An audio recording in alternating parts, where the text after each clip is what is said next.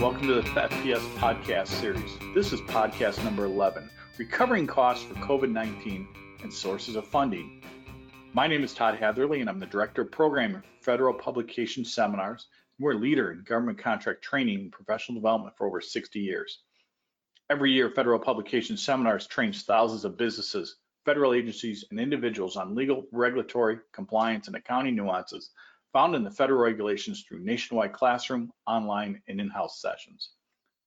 These podcasts are just a small sampling of important content you as a contracting professional can expect from attending an FPS program, whether in person or online, live or on demand. You cannot find another source with breadth and depth of experience, knowledge, and content anywhere. So please visit us at fedpubseminars.com for more information. With the arrival of COVID-19, many of us could not ex execute our job tasks in a normal and planned way.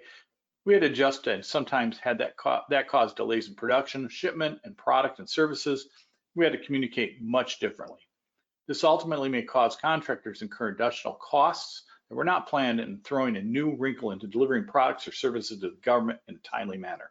So joining me today to discuss how to recover costs that are related to COVID-19 is Paul Bailey from Capital Edge Consulting. Hello, Paul. How are you today? Doing great. Thanks. Thanks, Todd. Good morning. Yeah, we've had a lot of discussion, I would say, over the last couple of months about funding sources, uh, ways in which contractors can recover the cost associated with COVID-19. And there's there's probably you know two primary sections of the CARES Act where contractors can recover that money. The first is Section 1102 and 1106 of the CARES Act, the Paycheck Protection Program or flexibility and loan forgiveness. And that is limited to small businesses and not necessarily federal government contractors. All small businesses can apply for this money and it would cover initially uh, 75%, up to 75% had to be used for payroll, and the remaining 25% for mortgage interest, uh, rent expense, utilities, business related expenses. In the past week, the House and the Senate have approved a change to that. Now it's payroll costs up to 60% and other business expenses up to 40%. And then we have the Section 3610, which the federal government contractors are probably most uh, familiar with.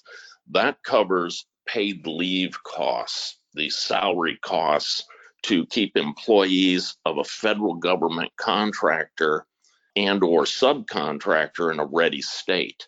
And that would also include allocated overhead, but no profit or fee. You're not allowed to recover profit or fee on 3610. It's also subject to availability of funds. So there's no entitlement to this. It's a permissive funding that is granted by the contracting officer. It's not mandatory. One of the things, at least for DOD, that you're going to be required to uh, have in order to get the 3610 funding is you need in writing the contracting officer establishing you as an affected contractor. So are you entitled to that money as the contracting officer determined that you are an affected contractor? That needs to be in writing for DOD. And largely, the contracting officer is going to look to the new DFARS cost principle.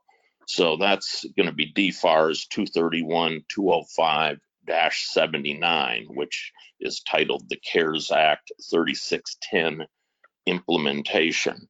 I would say that for those of you that are doing work with other agencies, whether it's HHS or Homeland Security, which received the majority of the 3610 funding, they would probably also look to similar requirements of the DFARS when they're auditing your COVID 19 request for 3610 money. When I look at the 36, when I look at the, at the DFARS cost principles, in order to establish the allowability of the cost going after 3610 money, it's going to be for paid leave taken by employees who are otherwise performing work approved by the federal government because they are at home, because the facility that they're working at has been closed, it's inaccessible. There's other restrictions as a result of COVID 19 that they can't access it. That facility, maybe state and local considerations that are preventing their ability to work at that facility. And so they've been granted, the employer has granted these employees a paid leave because they're also unable to telework because they can't perform their job duties remotely. Maybe when they're on site at the contractor site or the government's facility, they're performing in a SCIF. They are working from home. They don't have the appropriate secure connectivity to work from home. They may be working on some contract work at home, but you know where they would charge their full 40 hours per week, they're not able to do that. So maybe it's maybe they're being paid for some work at home remotely, but not other work at home. This has to be for paid leave taken between January 31st, 2020 and September 30th, 2020. So it may be still employees that are working remotely at home. And I'm certainly aware of contractors in that uh, condition where the states have not fully opened up even now as of uh, the middle of June. The contractor can apply for the 3610 money and it can be charged, they say, at appropriate rates up to an average of 40 hours per week. When we talk about appropriate rates, and we think about the contract types, fixed price T&M, cost reimbursable, and you know what I previously said was you're allowed to recover the cost of payroll and overhead, but not profit or fee you're going to have to think about your T&M rates because we know that has a built-in profit or fee into those rates per hour. So that's likely going to have to be adjusted out so that you're not claiming that profit or fee so that you're only claiming the appropriate rate. And then the costs have to be segregated and identifiable in your records because at some point in time somebody's going to come in and audit these costs. Somebody, at least for DoD, you're going to see DCAA auditors come in to do that. Also, think again, as I said, about the potential that you are able to work, do some work, but not all of your work. So it's average of 40 hours per week. You know, you may have 25 hours that you're able to work on other contracts. And so you wouldn't be claiming the full 40 hours for the week. So, what do you have to do? I mean, we've seen recommendations from government and consulting and law firms that tell me that I've got to set up new accounts to accumulate the COVID costs. That's the easy part. I've set up new accounts, whether it be for salaries, whether it's for plexiglass shields out on the out on the manufacturing floor, plant rearrangement, etc. I've set up those new accounts. What do I do with that now? You've got to come up with an allocation methodology. That's the more difficult piece of this. How am I going to allocate those costs to the contracts, to my fixed price T&M and cost reimbursable contracts so that I get maximum recovery so that I can claim the maximum amount against the 3610 CARES Act. So we'll talk about that in a minute here about the different allocation methodologies and the strategy, but you've also got to update your accounting system description that's going to describe those new accounts that you've set up to describe the new allocation methodology. You've got to also update if you're CAS covered, update your CAS disclosure statement for those new accounts and how they're allocated. And if you've got cost reimbursable contracts next year, you will think about updating your incurred cost proposal schedule M to talk about uh, the new account structure that you've established. And you want to make sure that you do this in a manner that you don't trigger a cost accounting practice change under CAS, where I've got to go back and maybe do a general dollar magnitude study or a detailed cost impact on the establishment of the new accounts, but more so the allocation methodology to contracts or final cost objectives. So all of this is going to be subject to audit when DCAA comes in. And DCAA is going to be much more timely uh, with their incurred cost audits. They're, they're caught up with their backlog, but it still might be a year or two before you see the DCAA auditors come in to audit the incurred cost proposals where these costs were charged. And what are the things that they're going to look for? You know, they're going to look for who are the employees that you're claiming cost against, specific names of those employees. What documentation do you have in place to show that they were unable to telework or perform their work remotely? What contracts were they performing under? What's the amount that you claimed and what were the dates of the leave that they took, the paid leave that they took. All of that is going to be auditable. And so we're going to be looking for contemporaneous records that you've kept during this period of paid leave, which is a little bit more difficult with everybody working remotely. Gathering all of that documentation and making sure that you've got it ready and available for the audits a year or two from now.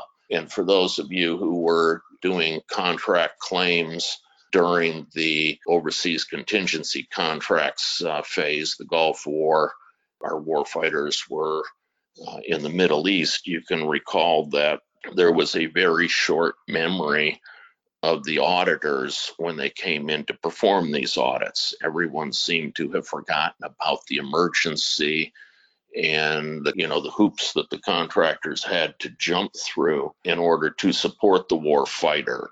And there was i would say not a complete record of contract actions that were kept or documentation that was kept. And those costs were questioned as unallowable costs by DCAA after the fact it was very time consuming to support those costs without the proper documentation in the file. So think about that as you're documenting COVID 19 costs that you're going to be claiming. So, in addition to that, they're going to make sure that you've complied with all aspects of, for at least for DoD, 231, 205, 79 the care, of the CARES Act. So make sure that you, most importantly, that you've got in place the de- written determination from the contracting officer of affected status. You need that now.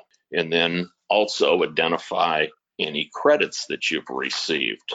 If I've claimed both the payroll protection program or flexibility costs under 1102, 1106 was the was the forgiven loan. If I've claimed both that and 3610, questions going to come up did I uh, double count the recovery costs? Do I have a credit that is due back to the government potentially for the 1106 forgiven loan of 1102? So you've got still the, don't forget, you've got the FAR cost principle, the 31201 5 credits that requires you to give back any applicable portion of income, rebate, allowance, or credit okay, related to an allowable cost and received by or accruing to the contractor. If you are applying for 3610 money under time and material and fixed price contracts, you're getting that money now. And so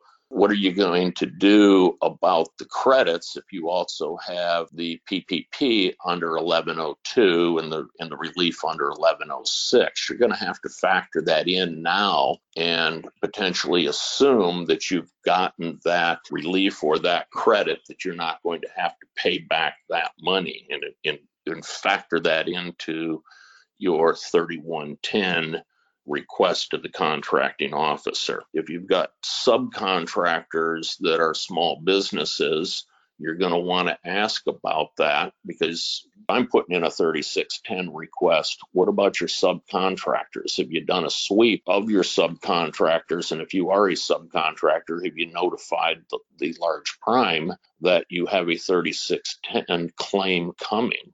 You need to be proactive and do that and get them on notice that you want to participate at least in their 3610 claim to the federal government and go back and you're looking at cost reimbursable contracts on subcontractors year from now, two years from now, you're going to want to inquire about the 1102, 11 monies that they may have received. And the question I would have an auditor is you're, you're looking at potentially did they put it on the balance sheet or not? How am I going to discover they received 1102 monies or not, and that, the, that their overhead rates should include some type of a credit? We're going to establish in the account structure again, we're going to establish some expense accounts for the paid leave, but you're also going to have expense accounts for personal protective equipment, plant rearrangement. You may have costs for know, running a second shift or the second or third shift because you've got to social distance people. So that so there's a lot of costs that are going to be incurred as a result of this that you're going to have to account for. And the question becomes, how am I going to allocate that cost out to contracts? Because I can only get, for most of us on, on this podcast, we're federal, we're listening because we're a federal government contractor. We're getting potentially 3610 money we're not getting the 1102 money as a small business that maybe everybody else is getting. So we're getting the, the 3610 money. And I've got to think about I'm going to get the salary costs. How am I going to allocate those salary costs? And then how am I going to get recovery for all of those other costs that I potentially incur? The plexiglass shields, the personal protection equipment, the plant rearrangement, inefficiencies in production, with the exception of inefficiencies in production. The other costs we may be thinking about put those into overhead or G&A. If I can put them there, I at least get recovery against my cost reimbursable contracts now through adjustment of the overhead rates. So that may, albeit even, you know, a, a half a year is already over. The other option, go that way, would be I can't get the 3610 money, do I prepare a request for equitable adjustment? Do I want to go down that path of an REA? You know, the question becomes how much cost do I really have? Is it worth going to an REA and how was the how was the contracting officer going to treat that REA after they just gave me potentially some 3610 money? So those are things that you got to think about in terms of the agency and contracting officer that you're working with and how much of the COVID-19 costs cannot be recovered either through my overhead and G&A rates or allocation to the contracts and then a 3610 claim against those contracts. Contracting officer, when they get that 3610 request, they will by that point in time have determined that you're an affected contractor, that you've met the requirements of the new DFARS cost principle, they will have to prepare a formal contract modification, adding a line item, and this is contract by contract. So if you got a lot of contracts, this is going to be time consuming. This is going to be an administrative exercise for you. And the question now becomes Am I going to have another COVID event? Because this covers costs up through September 30th. There's been talk about there's going to be a second wave of COVID coming this fall. Do I wait and prepare 13610 claim now or later? Do I do I hold all my costs and perform one claim at a later date? What's going to be the appetite of the contracting officer if I want to prepare two claims contract by contract? one now and one in the fall, there's probably not going to be a, a, huge excitement on the contracting officer's part to have to mod the contracts twice. Have I gone out and swept for subcontractors? If I put my 3610 claim in now and I get a 3610 request from a subcontractor, obviously again the 3610 money is permissive it's not mandatory you know my subcontractor you're too late you should have given it to me before and I could have done something with it. You're now as a subcontractor. I don't really want to have to go back and go to the contracting officer and mod the contracts again. So I'm going to force you to go to an REA as a subcontractor. And then you think about if I also wait on that 3610 money, This is subject to availability of funding. If the 3610 money gets used up, your contracting officer is going to have to look for other available money within the agency to pay your request. And that's probably with the tight budgets not going to happen, I would suspect. Assuming everything goes according to plan, you've got a 3610 request that's been approved.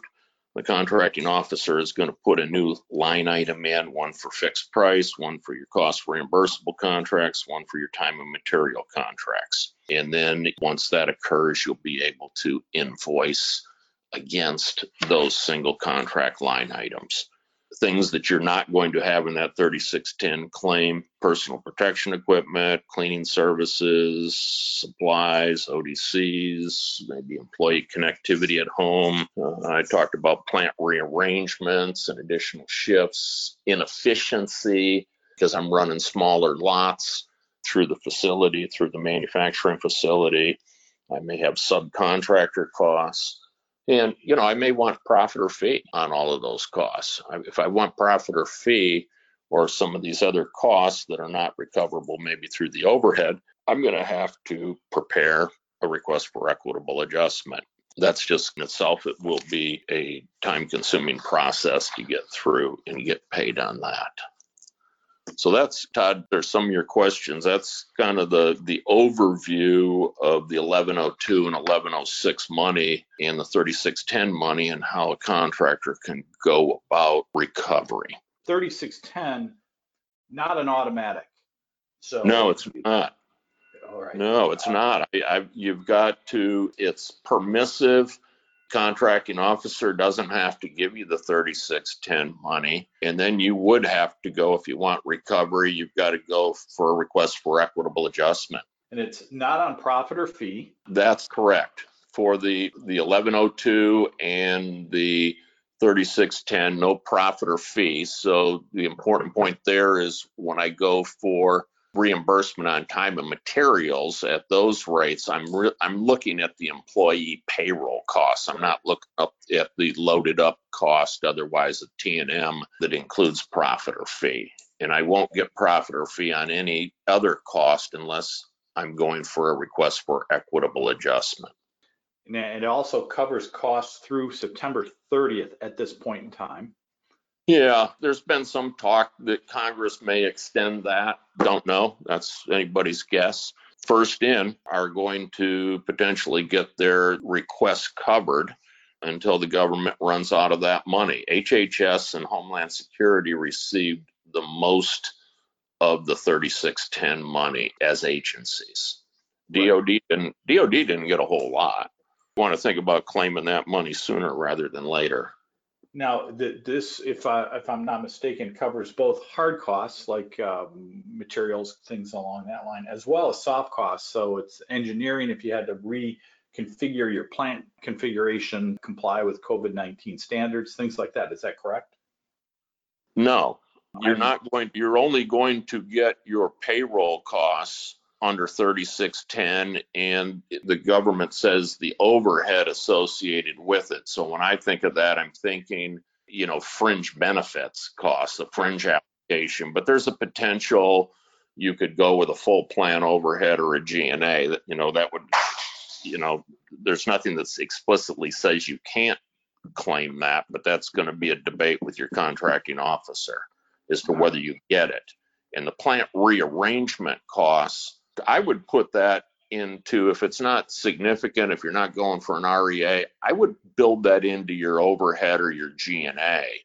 And at least you're going to get some recovery on your cost reimbursable contracts for that. Makes sense. I can't get plant rearrangement under 3610 money.